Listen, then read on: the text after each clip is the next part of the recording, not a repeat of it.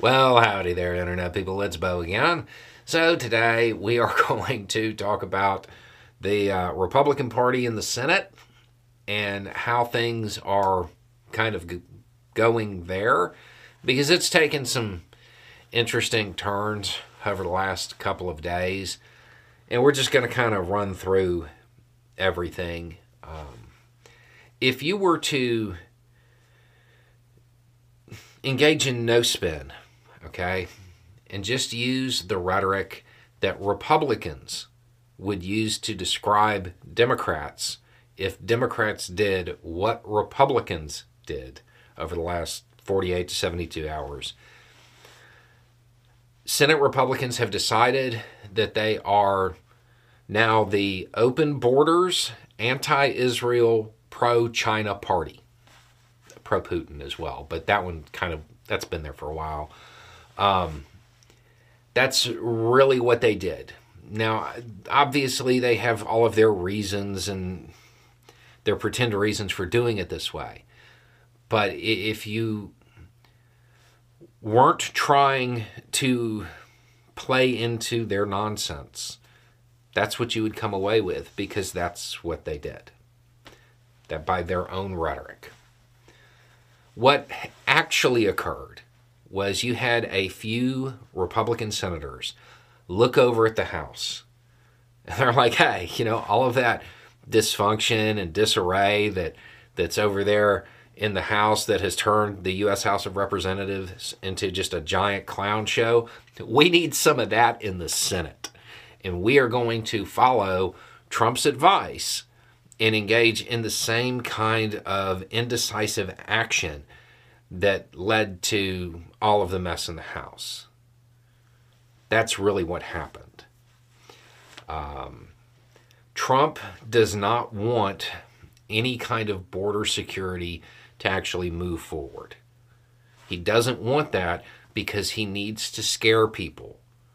Those people who are easily frightened, those people who are easily manipulated, he needs them to win. He needs their votes. And he knows that if any border security stuff happens, the Republicans who voted for it, they're going to say it was a success, which is going to undermine his message of being the only one who can do anything and scaring old white people. Um, so he told this to the Senate. The Senate, some of the Senate, um, some of the Republicans in the Senate, tanked a joint bill. It has created a, an utter disaster for the Republican Party because, again, Trump doesn't care about the Republican Party. He doesn't care about conservative values. He never has. He's lied to you for years. Um, so he is in the process of absolutely destroying the Republican Party for his own benefit. But whatever. Schumer, being incredibly gracious last night, was basically like, guys, y'all have the night. You need to figure out what you want to do by tomorrow, talking to the Republican Party, and gave them the night to figure something out. Realistically, the there are four things that people are trying to move forward in the Senate. You have the border security thing, you have aid to Israel, aid to Ukraine, and aid to countries in the Indo Pacific region, and that's going to be used to deter China. That's what the aid is for. And then you have the border security thing. Each one of those is its own separate component. The one that matters, the one that has to happen and happen quickly, is the aid to Ukraine. The rest of it, whatever. It can be sorted out later. And for the most part, none of that is is dire. Um, the the aid to Ukraine really matters. They have to sort that out. If the United States is just going to fold and decide that it no longer wants to be a world power. The Republican Party has decided it wants to be weak and destroy the U.S. economy, and they want to vote that way. That's fine. They can do that. But they need to make the decision because Europe and Ukraine in particular are waiting.